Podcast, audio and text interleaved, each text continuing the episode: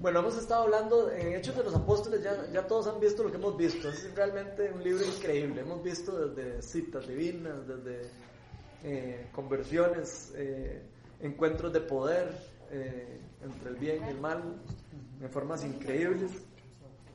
Vimos cómo los discípulos empezaron a creerse en este llamado de Jesús, de, llevar el Evangelio a otras personas. Y empezaron, se creyeron la misión y la visión y empezaron a hacerlo y empezaron a pegar con, con paredes, eh, empezaron a perseguir a los cristianos, mataron a Esteban, el primer discípulo, después mataron a Santiago, el primer apóstol, y empezaron a perseguir a todos los cristianos, empezaron a dispersar por diferentes lugares.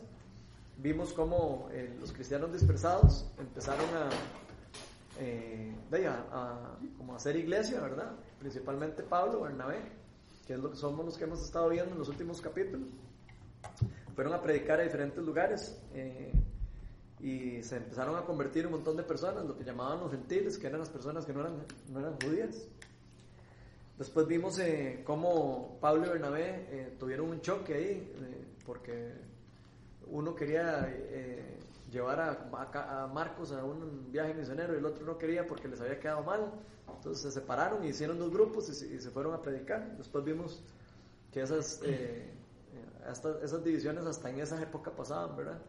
De distracciones, ¿verdad? Y cosas que, y que a veces nos pasan entre los cristianos, pero después vemos que ellos eh, eh, se vuelven a, a, juntar más adelante. Entonces se ve que ellos sanaron eso, ¿verdad? O sea, que no, no fue que se enojaron, simplemente fue como que okay, decidió Pablo no llevar a, a Juan Marcos a, a, eso, pero después ya más adelante se vio como ellos ya habían eh, aprendido a trabajar juntos otra vez. Después vimos cómo los discípulos principalmente se dejaban llevar por el Espíritu Santo. Y eso fue algo súper importante que estuvimos hablando la semana pasada, porque a veces vemos que, de que sí, está todo lo que, eh, no sé, todo lo religioso y todas las reglas y todas las cosas, pero eh, algo importante que estábamos viendo la, semana pasada, tal vez sí, están las reglas y las, y las cosas obviamente que Dios nos mandó, pero también Dios nos habla habla. Dios, es un Dios vivo y Dios es un Dios activo y es un Dios que, que uno no puede como encapsular. A veces lo encapsulamos a Dios y, y Dios es demasiado creativo. Si tuvo la creatividad para hacer el universo y hacernos a nosotros todos diferentes, imagínense lo que puede hacer con la vida de todos y, con la iglesia y con todo. Entonces es demasiado lindo de ver cómo estas personas de verdad se dejaban guiar por el Espíritu Santo. Se, a veces les decía el Espíritu Santo, no, por ahí no vayan, porque no es el momento. Eh, mejor espérense y vayan después. Y eso es lo que hemos estado viendo las semanas pasadas. Después vimos la semana pasada específicamente, la última, vimos específicamente dos citas divinas que fueron increíbles. una cita divina que vimos fue la, de Lidia eh, y la otra cita divina fue la que vimos que, que pasó con los carceleros cuando eh, creo que eran Pablo y Silas que estaban predicando, ¿verdad? A estas muchachas. Después empezaron a predicarle a algunas personas que tenían una, a, una esclava que andaba con adivinación y los eh, eh, estaban demoniadas. Pablo y ya después de un rato que ya lo tenían necio de, estarlo persiguiendo, oró por ella y se, se, liberó del demonio y entonces perdió los poderes de, de adivinación que tenía. Y entonces, eh, de, bravos las personas, los, los, dueños de la esclava, eh, de, empezaron a, como a hacer revuelta para que lo metieran a la cárcel. Los metieron a la cárcel, a, Pablo y a Silas, en el calabozo. Los metieron en el cepo, los dejaron ahí amarrados. Imagínense, dice, decía ahí el pasaje que en la prisión de máxima seguridad los metieron como si hubieran sido los peores asesinos del mundo.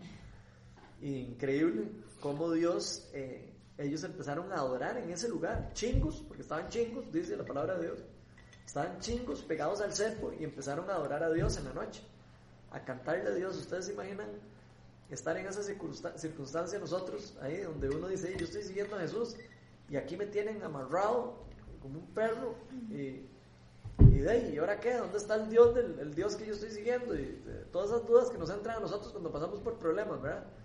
Pero dice la palabra de Dios que vino un temblor increíble y que se cayeron todas las cadenas de todos los eh, presos que estaban ahí. Y el carcelero entró en pánico. Y como el carcelero se dio cuenta que porque ellos estaban adorando a Dios y seguro estaban orando y todo, de cayó hincado a donde Pablo y Silas y les dijo, ¿qué tengo que hacer para, para ser salvo? Así de rajado, la cita de Biblia. Y entonces les dijo, crean, creer en el Señor Jesús y, y ya, y serán salvos. Y entonces dice la palabra de Dios que ahí mismo fue bautizado él y su familia, igual con Lidia, fue bautizado. Entonces, la semana pasada hablamos un poco acerca de la importancia del bautismo también. Y hoy vamos a seguir eh, con lo que sigue. Entonces, estamos en Hechos 17 y hoy vamos a estar del 1 al 15. Entonces, ¿quién lo quiere leer? Del 1 al 15. capítulo 17. Alguien puede leerlo del 1 al 9 y otro que lea del 10 al 15. Del 1 al 9. Dale. Atravesando Anfípolis y Apolonia, Pablo y Silas llegaron a Tesalónica, donde había una sinagoga de los judíos. Como era de costumbre, Pablo entró en la sinagoga y tres sábados seguidos discutió con ellos, basándose en las escrituras. Les explicaba y demostraba que era necesario que el Mesías padeciera y resucitara. Les decía, este Jesús que les anuncio es el Mesías. Algunos de los judíos se convencieron y se unieron a Pablo y a Silas, como también lo hicieron un buen número de mujeres prominentes y de muchos y muchos griegos que adoraban a Dios. Pero los judíos, llenos de envidia, reclutaron a unos maleantes callejeros con los que armaron una turba y empezaron a alborotar la ciudad. Asaltaron a la, casa de, Jason en busca de Pablo y Silas con el fin de procesarlos públicamente. Pero como no los encontraron, arrastraron a, Jason y algunos otros hermanos ante las autoridades de la ciudad, gritando, estos que han trastornado el mundo entero han venido también acá y Jason los ha recibido en su casa. Todos ellos actúan en contra de los decretos del emperador, afirmando que hay otro rey, uno que se llama Jesús. Al oír esto, la multitud y las autoridades de la ciudad se alborotaron. Entonces, estas exigieron fianza a Jason y a los demás para dejarlos en libertad. Si querías, yo sigo hasta el 15, ¿verdad? Sí, del 10 al 15. Tan pronto como se hizo de noche, los hermanos enviaron a Pablo y a Silas a Berea quienes al llegar se dirigieron a la, sinagoga de los judíos. Estos eran de sentimientos más nobles que los de Tesalónica, de modo que recibieron el mensaje con toda avidez y todos los días examinaban las escrituras para ver si era verdad lo que se les anunciaba. Muchos de los judíos creyeron, y también un buen número de griegos, incluso mujeres distinguidas y no pocos hombres. Cuando los judíos de Tesalónica se enteraron de que también en Berea estaba Pablo predicando la palabra de Dios, fueron allá para agitar y alborotar a las multitudes. Enseguida los hermanos enviaron a Pablo hasta la costa, pero Silas y Timoteo se quedaron en Berea. Los que acompañaban a Pablo lo llevaron hasta Atenas. Luego regresaron con instrucciones de que Silas y Timoteo se reunieran con él tan pronto como les fuera posible. Bueno, ahí vemos que, que, siguen las, las aventuras, siguen viajando por todo lado, llevando las buenas noticias del Evangelio. Ahí vemos que tocan el, eh, creo que Tesalonia es la, la Tesalonia, Tesalónica es la primera vez que la menciona Hechos y es un lugar importante. Entonces me, gustaría como saber si alguno, si alguien sabe qué es Tesalónica o de dónde queda Tesalónica o por qué es importante. Ni una pista. ¿O sí? ¿Alguien sabe? Nadie. Bueno, Tesalónica era una de las ciudades más influyentes de Macedonia entonces era un lugar de, mucha influencia, ¿verdad? Y, fue una de, las que, una de las ciudades que Pablo visitó. Y esta es la primera ciudad en donde, digamos, donde las enseñanzas de Pablo y de Silas atrajeron a personas prominentes, a personas ya muy adineradas, digamos. ¿Ok? Eh, socialmente prominentes, digamos. O sea, ya personas que tenían mucha influencia. Aquí Pablo plantó una de las, de las primeras iglesias. Y de hecho después vemos que Pablo escribe a esta iglesia de Tesalónica, es el primer libro de Tesalonicenses y el segundo libro de Tesalonicenses. Entonces por eso les, les quería mencionar porque para que se vayan imaginando después de por cuando leen la carta de eh, la primera Tesalonicense y segunda es porque es Pablo escribiéndole a esta iglesia a la que él había plantado en ese momento, entonces por eso les quería como contar un poquito. Eh, esa iglesia creció muy rápido, pero como en los años 50 eh, después de Cristo, que fue en este tiempo, cuando estamos leyendo Hechos de los Apóstoles, que fue cuando, de cuando se llenó de, eh, los hicieron echados así, como los están echando, como lo, que es lo que estamos viendo. Eh, después de eso, bueno, Pablo escribió esas cartas. Hasta el día de hoy hemos visto una cosa que me, que me gustaría como entrar hoy un poco en tema, y es que hemos estado hablando en las diferentes semanas de que ellos entraban primero a las sinagogas. ¿Verdad que sí? Hemos como que varias veces hemos visto que ellos siempre iban primero a las sinagogas y, y que entonces, eh, y, a mí siempre me llama demasiado la atención eso de por qué iban primero a las sinagogas. Entonces me pareció como importante que hoy habláramos un poquito de qué es una sinagoga, o sea, por lo menos qué era, para, para saber lo que es, porque uno se imagina una sinagoga y uno se imagina, no sé, como tal vez una iglesia o algo así. Digo yo, así me lo imaginaba yo.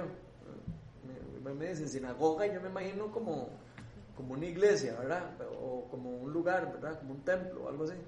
Tal vez sí, eh, hay eh, sinagogas así, pero en esta época eh, no eran así como, como, como lugares así como como iglesias o cosas así. Entonces, una sinagoga básicamente era un grupo de judíos que se reunía a estudiar las, escrituras, la palabra de Dios. Dice, dice ahí los eh, lugares donde estuve estudiando un poco de que donde habían mínimo 10 hombres, se podía hacer, 10 hombres judíos ya podían, digamos que supieran de, esto, de, la palabra de Dios y todo, ya podían hacer una, una sinagoga y era como esto, parecido a lo que estamos haciendo aquí. Se juntaban a aprender la palabra de Dios y como eran judíos, de cuando sabían que otros judíos los visitaban, normalmente los dejaban que enseñaran. Y entonces por eso es que estos muchachos llegaban como judíos y iban primero a la sinagoga. Ellos querían, como sabían que eran nuevos en el pueblo, sabían que estas personas les iban a dejar eh, eh, compartir la palabra de Dios ahí. Entonces ellos se metían, predicaban y después los echaban, ¿verdad? Obviamente, eso es lo que les pasaba en algunos casos, ¿verdad? Eh, eh, vimos como en algunos casos de, los hacían echados, ¿verdad?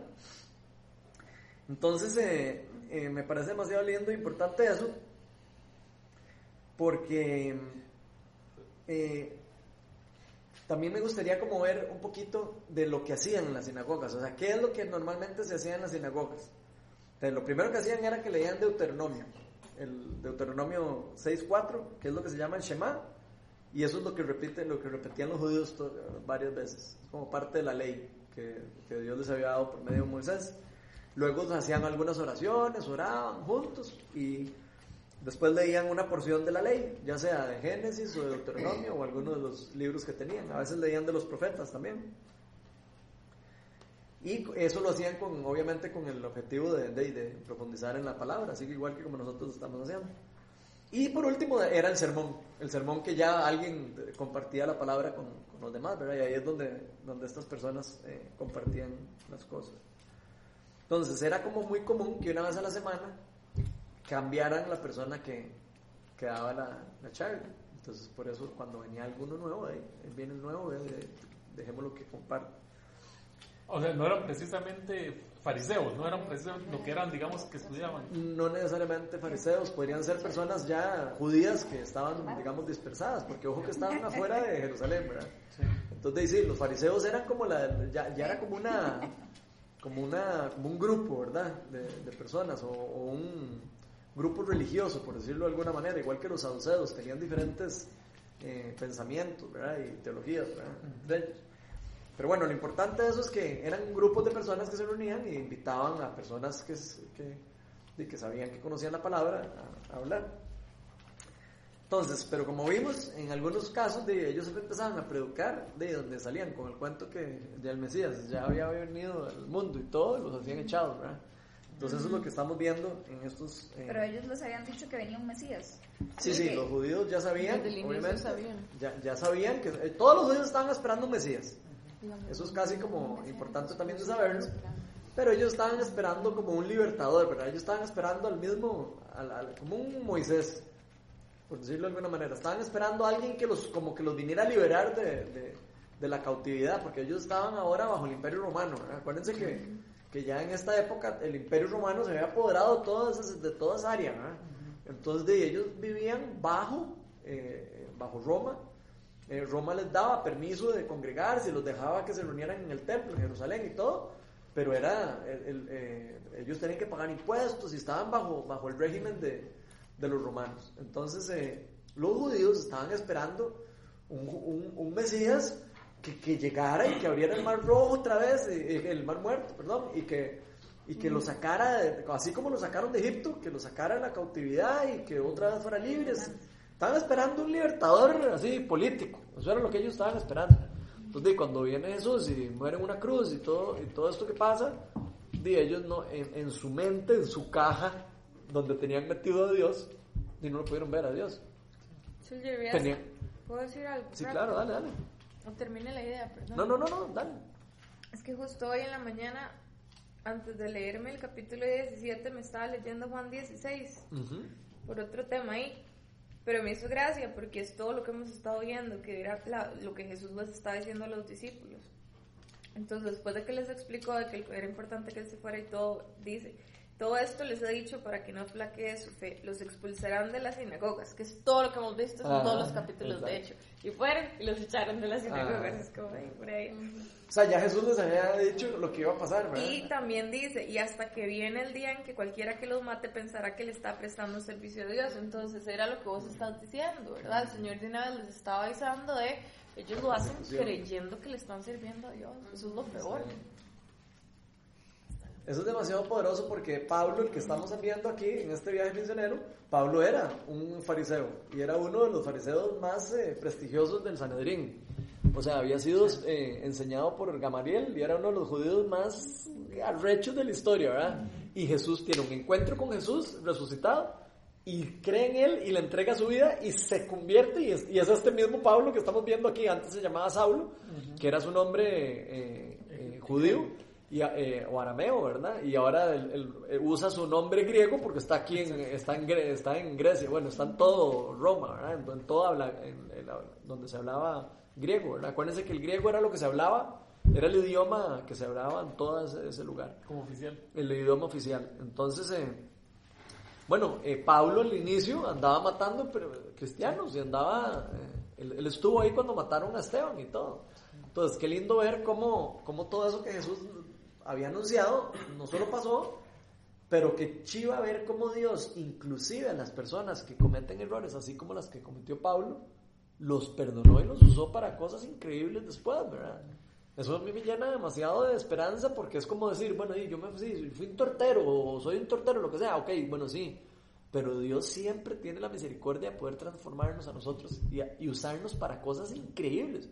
O sea, Pablo fue una de las personas que más usó en una forma poderosa, ¿verdad? Y fue uno de los que más persiguió a Cristo. Me recuerdo que cuando se le aparece Cristo, lo primero que le dice a Saulo, cuando se le aparece, le dice, Saulo, Saulo, ¿por qué me persigues?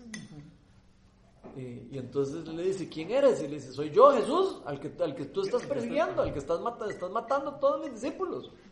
O sea, qué, qué- qué increíble, ¿verdad? Y Saulo se- eh, en ese momento tiene un encuentro con él, queda ciego por tres días y después se, se entrega su vida a Jesús y se bautiza y, y ahí empieza el nuevo, la nueva persona, el, el renacer espiritual que hubo en esta persona.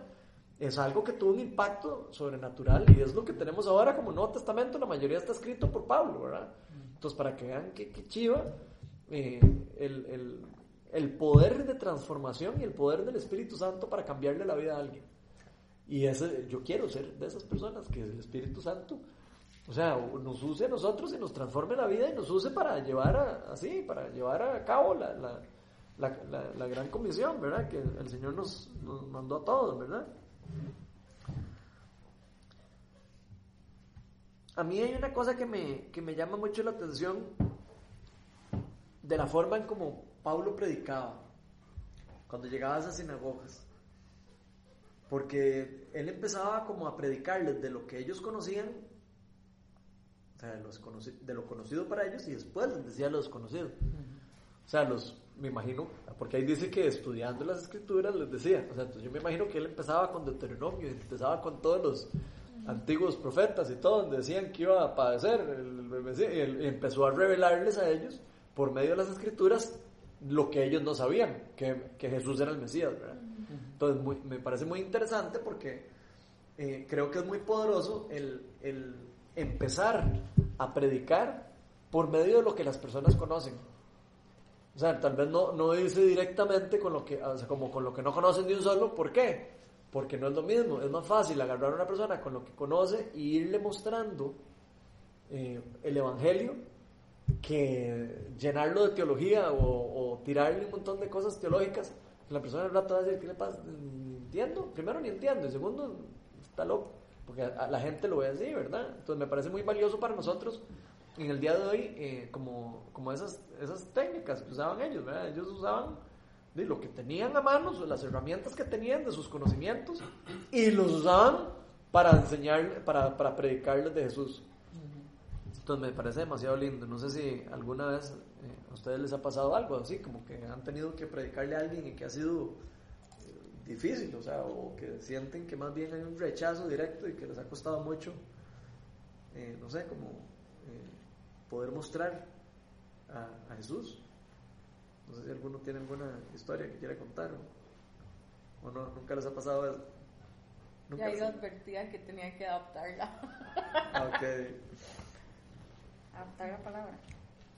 Y es que no es lo mismo si uno le va a enseñar a un grupo de colegiales o si le vas a enseñar a un grupo de viña nonos o si vas a predicar, digamos, en un grupo de, de como de viña. Digamos, es diferente el lenguaje que uno tiene que utilizar, uno tiene que,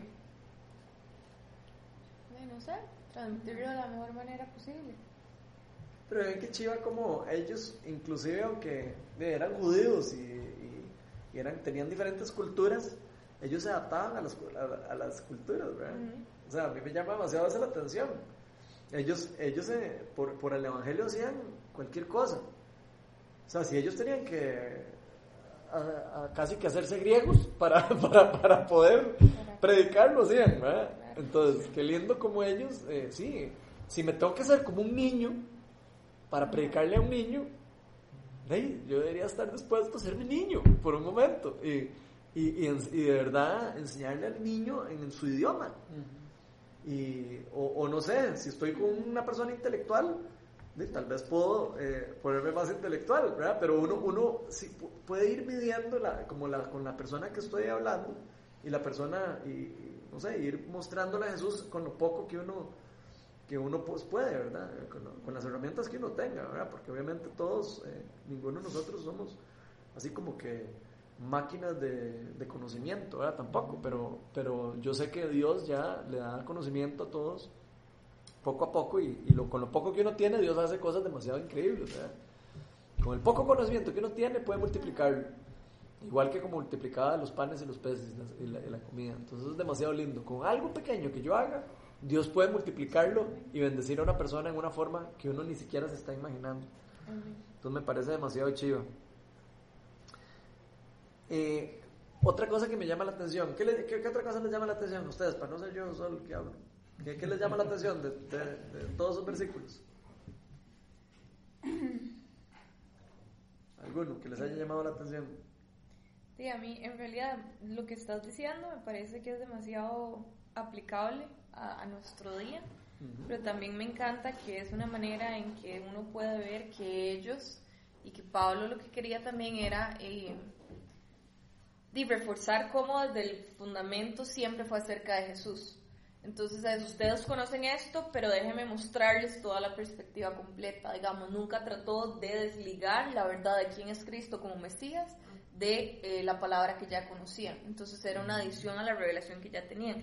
Y me encanta el contraste de lo que pasó en Tesalónica con Berea, que Ajá. dice que ellos tenían corazones más nobles y que por eso recibieron mejor la palabra de Dios. Sí. Entonces, eso me recuerda a mí un montón la importancia que es mantener un corazón enseñable, se dice. Humilde, sí. Humilde. Humilde, humilde. Como para, porque por más que uno camine, uno va a seguir aprendiendo. Y Dios en serio es eterno y uno no, entre más cree uno que se la sabe, más se lo sopapea, lo más divertido que puede haber.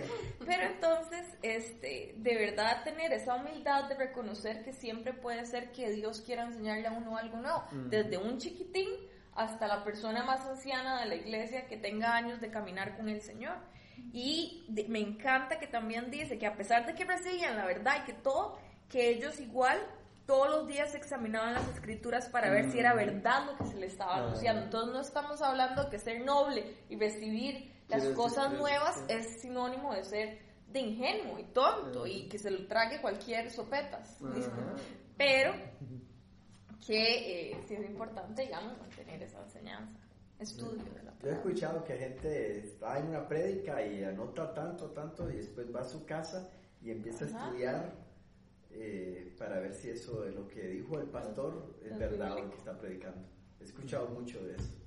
Entonces también es. Sí, así Es debería ser. De hecho, que eso fue lo que yo subrayé. Porque me llama la atención de que sí, o sea, que, que de verdad, nosotros, o sea, a nosotros nos corresponde ver si lo que nos están dando es verdad. O sea, nos toca escudriñar a nosotros la palabra cada uno, ¿verdad? Entonces me parece que eso es súper importante. Yo creo que en estos tiempos de ahora, ¿verdad? En estos tiempos de, de este siglo, 2016, eh, es, es como, ¿qué te diré?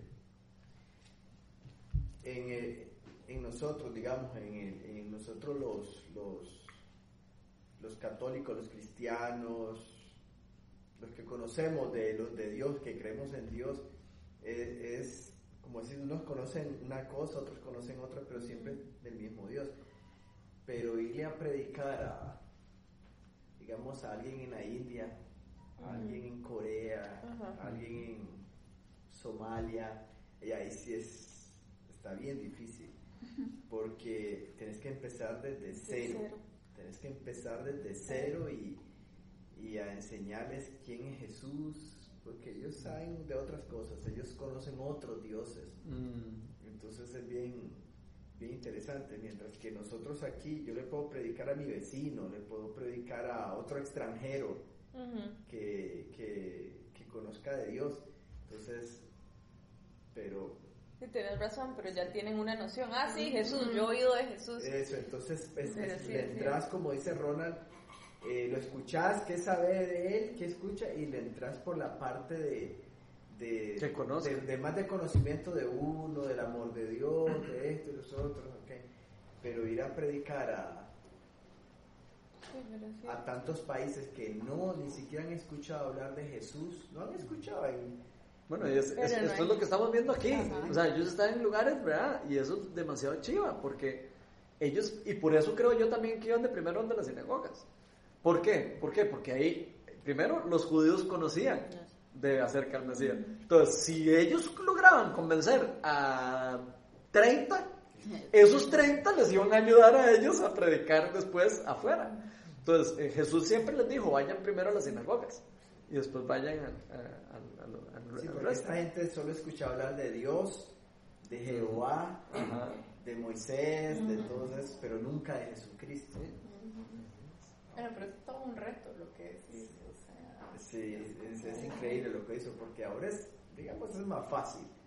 Ahora, porque vos le preguntas a cualquiera, son muy pocos los que te dicen, yo no creo en Dios. Pero no hay que irse tan largo, porque yo me acuerdo el año pasado que yo fui a Ecuador, que estábamos en un viaje de misiones, en la noche fuimos a predicarle a, a las prostitutas y, y en eso hay mucho indígena en la calle.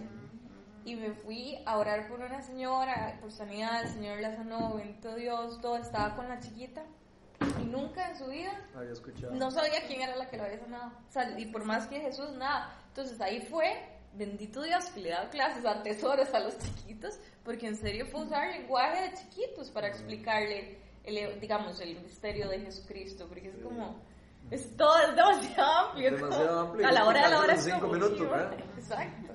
Sí, pero es Sí. complicado. Hace poco conocí a un, a un señor que está predicando con su esposa en, creo que es, es un país muy lejano, creo que es en, es en África, pero es totalmente, o sea, no he escuchado hablar de Jesús, pero es un país musulmán. Entonces él empieza a predicarles del conocimiento de, Del de Corán. Moisés, ¿sí? Sí, del Corán. y de Moisés, de, de Abraham, de Abraham, de, les empieza a explicar y a dar ejemplo cuando, cuando las culebras los empezaron a picar, entonces levantaron una culebra, todo eso es cierto, todo eso lo, lo reconocen los... Sí, acuérdense que los Los musulmanes, musulmanes. acuérdense que los musulmanes vienen de la misma, del mismo. Abraham, ¿verdad? Sí, o sea, entonces, Abraham, va por ahí y vienen de de, ahí. de pronto les habla que el mundo de pronto estaba muy perdido y entonces Jesús, mandó Dios a Jesucristo, ahí es donde ya empieza. Y otra cosa importante para los musulmanes es que en el Corán dice que Jesús es el Hijo de Dios. Eso es algo importante, que yo no sabía. Y en el Corán dice verbalmente. Entonces lo que hay que hacer es enseñarles, nada más. Pero, eh, o sea, ya en el Corán hay semillas de salvación para que la gente pueda ver rápidamente a Jesús. O sea, en el Corán reconocen a Jesús como profeta y lo reconocen como hijo de Dios y todo, pero no, no, no, no, no, lo, no, tienen los ojos velados, o, eh, sí, velados, y no pueden ver la realidad de, la, de, lo, de lo que, digamos, como el, lo que les hace falta es como un poquitito para... Uf, el Corán es como la Biblia. Es como la Biblia de los la musulmanes. Es de la de los La. Torah es, el, es la, el Antiguo Testamento de nosotros, que es el, digamos, la, la, la ley o la lo que para lo que los judíos. es la, Biblia, por decirlo Hasta ahí se quedó. O sea, ellos no tienen Ok, una- sí. Son He escuchado hablar a los, más que todos los mesiánicos que hablan de que, de sí, en, en, la, en el Corán habla de Jesús y, y más bien acusan a Jesús, en otras partes acusan de Jesús, lo acusan, unos lo acusan de hechicero, otros lo acusan de, de, asesino, eh, porque literalmente lo acusan cuando Jesucristo, cuando, cuando se aparece, cuando Jesucristo le habló a, a- unos hombres, creo, endemoniados, y le dijo, láncense a los cerdos, y los cerdos eh, se lanzaron, ¿verdad? Entonces, literalmente creo que ellos están, ellos acusan a Jesús ahora, en estos tiempos, que, que Jesús mandó a, a esos espíritus a una legión de, de, de soldados. Habla de eso, que habló de una legión de soldados. Entonces, esos soldados endemoniados se mataron, murieron. Eh, eso más o menos me han explicado. Gente que es judía mesiánica de, en ese ambiente, ¿verdad? En esas ¿De zonas. Habla de eso, sí. Entonces, pero, Bueno, a mí me llama demasiado la atención eso que hablaron de lo del escudriñ- escudriñar la palabra. Y me parece que es demasiado importante ese tema en, en este capítulo. Y yo, me, yo me quiero hacer esa pregunta. Y le quiero hacer la pregunta a ustedes. Porque ahora, en este tiempo, es muy fácil de escuchar charlas en internet, de recibir eh, información de un montón de lugares. Y, y esto, escucho aquí, escucho allá, y escucho el esto, y escucho el otro. Y, lo- y donde el- la pregunta de los 10 millones es: ¿estoy escuchando? Eh, palabra sana, estoy escuchando, ¿verdad? El Espíritu Santo a través de las personas, o, esto- o no estoy cuidando de dónde me estoy alimentando y estoy dejando de que cualquier información que entra por eh, la, la tome como real. Hay que tener mucho cuidado porque hay mucha mentira, ¿verdad? Dentro de mucha cosa buena, ¿verdad? Que pareciera buena, ¿verdad? Entonces yo creo que sí es eh, como demasiado lindo y a, a rescatar eso, de que ellos se, se sentaban a ver si de verdad lo que estaban diciendo era cor- correcto. Sí. Ahora, yo no creo que haya que tampoco tener como un espíritu como de, de crítica, de, de que entonces todo lo que hablan hay que revisar, o sea, tampoco así. Pero sí creo que es sano que si uno escucha algo, eh, algo que no le suena, escudriñarlo y decir, pues ya, eso, Yo- eso no me sonó, eso que escuché. o Yo no creo, digamos, raro. por ejemplo, o sea, yo cómo lo hago o desde qué punto de vista lo veo. Por ejemplo, en, digamos, cuando en, en algún momento cuando escucho al- alguna parte, pues normalmente apunto el versículo, ¿verdad? O es, algo así, algo relacionado, y, y- y en la noche investigo un poco, leo y me pongo a ver también en internet algunos, algunos estudios bíblicos que han hecho por este, algo, algo de eso, ¿verdad? O algunos estudios bíblicos que he escuchado o que he leído también me voy a la palabra y empiezo, ah, ok, para ir comparando, ¿verdad? Ir más o menos para, para tener una idea de realmente si están hablando. Ujú. ah, Ahora, hay que tener cuidado de dónde uno se mete a buscar, ¿verdad? Porque usted puede encontrarse en internet de que le hablen de una doctrina que, que nada que ver lo que está diciendo y usted cree que está buscando un lugar bueno. Entonces, yo creo que sí es muy importante, o sea, hacerse de buena bibliografía, ¿verdad? Hay Digamos. eso te iba a decir que hay O libros. sea, tener buen- hay algunos comentarios bíblicos que son muy buenos, que ya son editoriales que son reconocidos, entonces uno puede agarrar y decir, bueno, ahí, voy a usarlos. de- aún así, uno se puede equivocar también.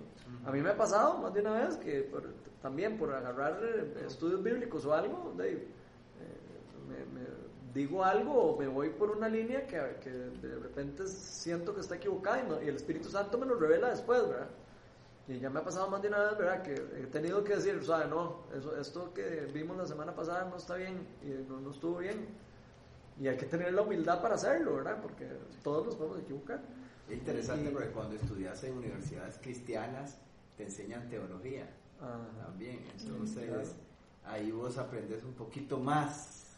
Sí, sí, pero aún así también, eh, o sea, eso no te va a garantizar que no te equivoques en, en nada, porque igual eh, de- la teología eh, es humana, ¿verdad? La teología es invento humano, entonces la teología también tiene su, el cuidado de, de hecho yo no sé si vos sabías, pero la mayoría de los teólogos son ateos. He escuchado. Eh, ok, entonces hay que tener eso en cuenta. Que cuando uno está estudiando, en algunos lugares teológicos, son ateos las Sí. personas que están ahí. Entonces hay que, hay que saber que, que no se puede de- recibir de cualquier lado cualquier cosa. Y eso me parece a mí demasiado lindo. Y ahí es donde viene la importancia de lo que vimos la semana pasada. Estamos escuchando al Espíritu Santo. Estamos escuchando a Dios. eh, o sea, estamos leyendo la palabra y estamos pe- permitiendo que el Espíritu Santo nos diga y nos revele, ok, ¿qué qué- Dios, ¿qué sentís de eso? ¿Qué, ¿Qué me estás queriendo decir con eso? Es que eso es lo que yo, a lo que yo iba, Ajá. porque Ajá. es como puedes estar escuchando una predica, pero tú sabes cuando es de Dios, tú sabes Ajá. cuando está edificando, tú sabes Exacto. cuando esa palabra llegó justo a tiempo para ti. Y, y sí, o sea, el cuidado con el internet, ¿verdad? Yo al menos, yo tengo a alguien que, que es un poquito más avionda ahí, que, que se las puede en, en algunos temas y yo siempre busco asesoría, ¿verdad? Pero tiene que ser alguien que uno, una fuente confiable, ¿verdad? Eh, entonces, ¿verdad? Como, como muy segura, sí, no, no con cualquiera, porque lo que Ronald dice, o sea, hay cosas súper fumadas en el internet, ¿no? de, Exacto. de, de dudas que a veces uno puede Pues, ya tener. vieron, ya vieron, pum, tirar un ejemplo muy rápido, ¿sí? Y No, no, no es con la idea de la, de la crítica, sino de, de lo que puede pasar. Eh, hace recientemente estaban con que ya venía Jesús, hace unos meses para atrás. Todos los años. Cada vez que empieza a temblar pasar cosas raras, ya Y, y- y decían que ya venía y que ya se iban a llevar a todo mundo. Y yo nada más decía, ay Dios mío, de verdad, o sea, ayúdenos, de verdad, ayúdenos. ¿Por qué? Porque la misma palabra de Dios nos dice que no se va a saber el día en que Jesús va a venir. Entonces, ¿para qué tratan de inventar de que va a venir un día a Jesús si no saben cu- cuándo día va a ser? Entonces, la pregunta es, ¿estamos yéndonos a las escrituras a revisar si es cierto que Jesús va a venir? Que la luna es roja y la luna no sé qué, que me- eso son puras habladas. O sea, en el fondo, la palabra de Dios dice que no vamos a saber cuándo va a venir y que, va eh, y que van a pasar un montón de cosas, sí, hay profecías, hay todo lo que uno quiera, Sí. que en el fondo no deberíamos nosotros tampoco estar como queriendo saber cuándo. Pendientes de Porque no, queri- no- deberíamos de estar preparada. preparados para cuando venga, pero no deberíamos de estar como diciendo, ay, ahora sí viene el lunes. No, porque no, no tiene sentido. O sea, deberíamos de estar con nuestro corazón preparado para cuando venga. Y Preparado, o sea, si viene hoy, estamos listos para que venga por nosotros, o no. Pero de ahí fuera, ¿para qué quieres saber si va a venir en el, el- el otro mes? O y, empezar a decirle a todo el mundo que ya yo sé porque eh, eh, hay profecías y no sé qué. bueno, eso era nada más un comentario. Entonces que me, es que me llama mucho la atención que la gente de verdad se deja llevar por mucha, eh, por no sé, por algo que escuchan, algo que ven y se dejan fácilmente llevar por lo que, por lo que está diciendo. Y han habido casos de personas que se han matado y todo Sí. porque, por cosas así, ¿verdad? Entonces es, es importantísimo entender es eso, ¿verdad? extremo, sí. Sí, yo creo que es importante, digamos, cuando estudiamos la Biblia, tener a mano siempre como un diccionario bíblico, un comentario bíblico, y yo creo que eso es- son buenas herramientas, Son digamos, buenas para herramientas. poder aclarar, porque ves que a veces uno lee y no entiende. Sí, y acordarnos también que nunca, nunca, nunca Dios va a contradecir la palabra de Dios. O sea, la palabra, la palabra, que son la Biblia. O sea, si uno está escuchando algo que, que está contra, que usted sabe que está yendo con algo diferente de lo que dice la palabra de Dios, eso no puede ser de Dios. Porque Dios no se contradice. Entonces así es sencillo. Pero entonces, ¿qué tenemos que hacer? De ahí, leer las escri- escrituras para entender y para, para, para estar seguros de que estamos recibiendo. Porque ¿cómo hago yo para saber si, si, si es algo bueno o algo malo? Tengo que conocer, entonces tengo que leer. Entonces, Pero paréntesis con eso, también hay que entender que, la, que en la misma palabra van a haber muchas contradicciones. sí. Como cuando Jesús dice, no mataré, de no sé, hay como demasiadas, pero son temas o puntos que lo que hacen, lo que permiten es que el hombre no haga una fórmula para lo que no debería haber una fórmula. Porque al final volvemos al punto de que va a ser relacionar y que hay que escuchar lo que Dios dice. O hay temas que no son tan claros como las divisiones entre si está la soberanía de Dios o si hay libre albedrío, ¿verdad? O sea, son muchos puntos. Hay un montón, pero ahorita no me acuerdo. Sí, o sea, hay miles de puntos que son puntos complicados, como por ejemplo el día que hablamos de que Dios puede cambiar de opinión. Sí, Hay un montón de temas que son súper, súper, juepuña, súper sensibles y súper... Y, y- Es que Dios, ahí está claro que a veces Dios dijo y Dios se arrepintió Sí, de haber por hecho eso. esto y Dios no lo hizo, Dios escuchó y no lo hizo. Cosas así. Entonces, yo, yo creo mucho en que la palabra de Dios no se contradice y que cuando, se, con- cuando parece que se contradice así, hay que irse a estudiar el, el- el idioma original. Porque en el idioma original es donde está lo- la, verdadera, la verdadera clave. Y a veces en las traducciones que nosotros tenemos, pareciera que se contradice. Yo también Entonces, pensaría que no se contradice. no, no, de hecho eso es un No, no. principio teológico. La palabra de Dios es no, que puede se- contradecirse no es a que sí se misma. contradiga, es que hay una tensión Pareciera, entre, una pareciera. direc- ajá, Ajá, entre ok. una dirección y la otra. traducción sea. Puede ser por traducción, puede ser por interpretación. Mm. Se las voy a buscar. Pero no es que se contradiga. Sí, de tarea. Otra. Ok. Sí, bueno, pero en fin, en todo caso, lo- le- uno de los principios, digamos, teológicos o, eh, es que, la, la- que hay inherancia en las escrituras, o sea, que las escrituras no se, no, no se contradicen ni, ni, se, ni son equivocadas.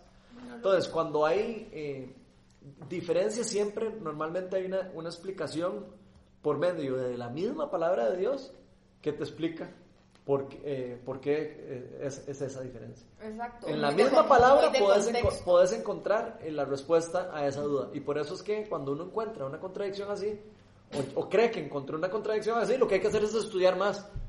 Porque vas a encontrar la respuesta dentro de la palabra de Dios de lo que Dios realmente quería decir. ¿Eh? Entonces, esos, esos se los dejo ahí lo que como. tú quieres decir es que como que cuando pareciera que se contradice, pero no se contradice, a ver si te Sí. entiendo, es para que los humanos no hagamos una fórmula, porque nosotros queremos hacer un ritual por Ah, todo. obvio. Entonces, ese es tu punto. Hay, Sí, hay sí, muchas cosas y hay muchas cosas que Dios no quiso que, se, que supiéramos. Como por ejemplo, les voy a tirar una así de esas calientes. Que si se pierde la salvación o no se pierde la salvación. Aquí podemos pasar discutiendo dos horas de que de 800 versículos de que, de que estamos seguros de que la fe no se pierde, eh, que la salvación no se pierde. Y podríamos ver otros donde dice que la salvación hay que cuidarla y donde, pues, donde que podemos perder la carrera y donde hay un montón de cosas. Eh, Entonces, esos temas son temas que son sensibles, son sensibles y nos pueden confundir. Ahora, la- cuando uno estudia de fondo la palabra de Dios, se va a dar cuenta que no, en ningún lugar se contradice. Lo que no se puede saber es las, el 100% de lo que Dios quería que supiéramos. ¿Por qué? Porque es un misterio. Hay cosas que son misterio y hay cosas que tenemos que aprender a que van a ser misterio. Y el problema es cuando yo creo cuando queremos querer saber todo. Cuando queremos saber todo es cuando empiezan las divisiones. Yo pienso que ella Y- hace lo que. Exacto. Y ahí es donde empiezan eh, las cosas así raras que empiezan a, a- a- a ver uno, que de repente alguien se la fuma y empieza con, a, a sale con cosas rarísimas y uno dice, bueno, ay, Dios lo bendiga. Sí, sí, sí, sí. A mí me llama de- para, para, para pasar de ese tema polémico Y para ir terminando. y para ir terminando porque ya se nos está acabando. a mí me llama mucho la atención ese, ese Jason o Jason o como se llame. Jason. Ese, eh, si lo ponemos en inglés, Jason, eh, me, me llama demasiado la atención porque como que nadie sabe quién es ese Jason. Y, y ¿ustedes alguna vez habían oído Jason? Nombre. Ok, y no habrá sido una persona muy importante. Según lo que estamos viendo ahí, dio su vida por el Evangelio. Sí, claro. Entonces, para que vean que, que, que, que es rajado eso, ¿verdad? Y, y eso nos podría pasar también a nosotros, ¿verdad? Como que, o sea, qué importante el, el no querer ser importante.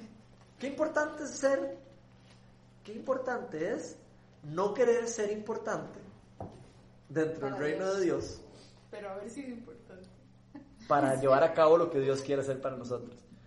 No sé si, si lo puede entender bien, se lo puede explicar bien, pero me No llama demasiado la atención. ante los ojos o sea, no, humanos, no querer, no querer figurar uno Para hacer las cosas para Dios. Este, este muchacho se ve que ni quería figurar ni nada.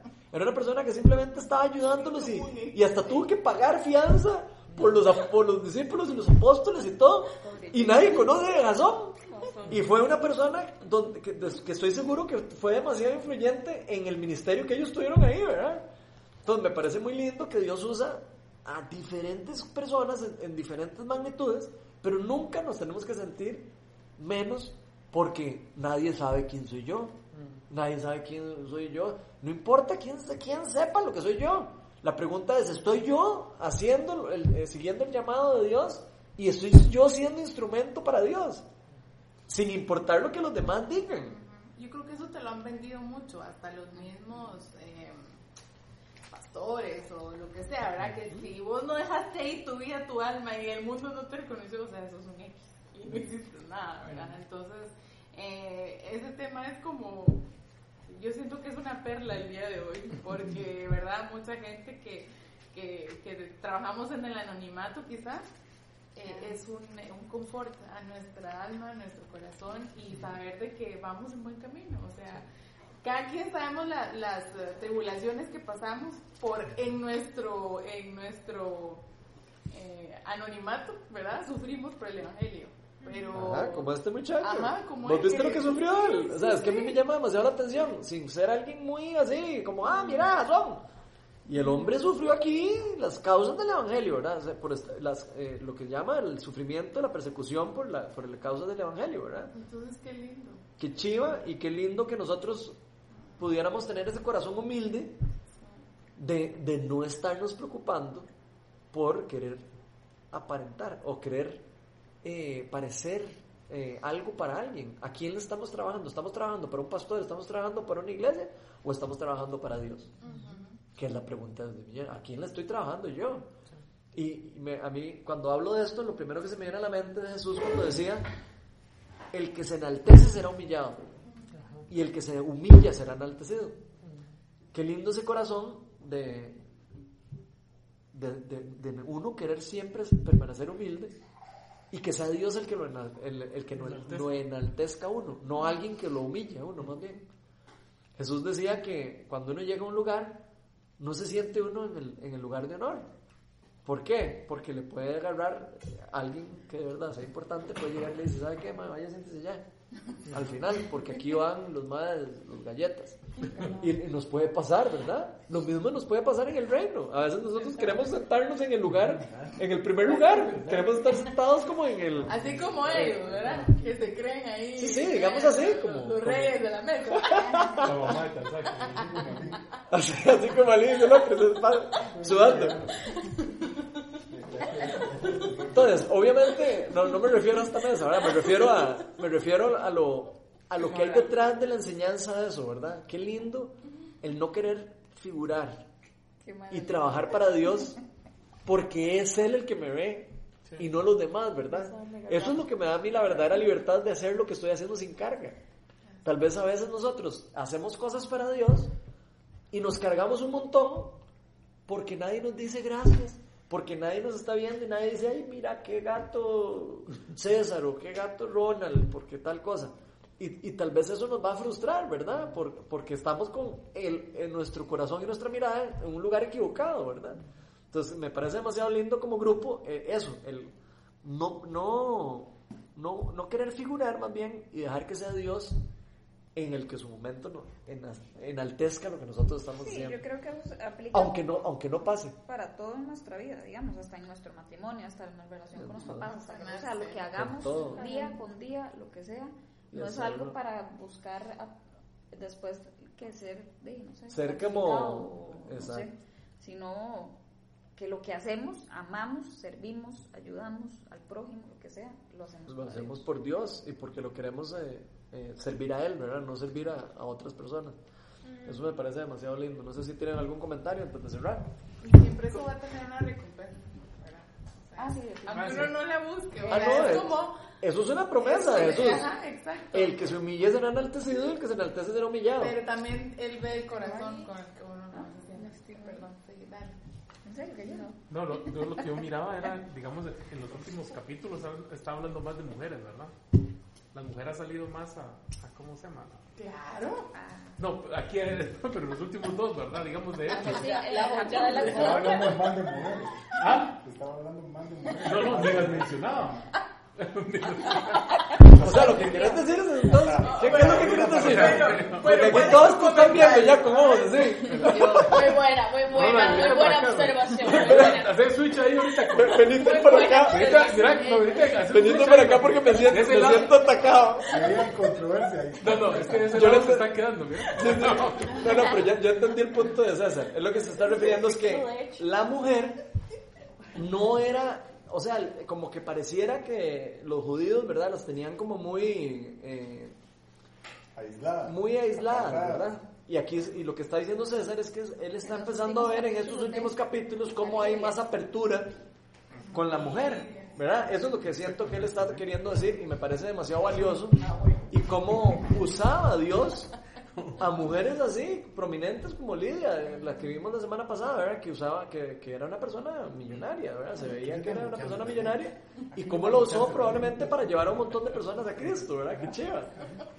Aquí me parece? echarse tu esposa en la casa. Me parece demasiado chiva.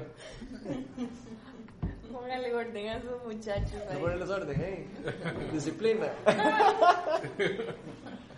No sé si tienen algún comentario o algo que, no sé, que sintieron o algo que quieren compartir. También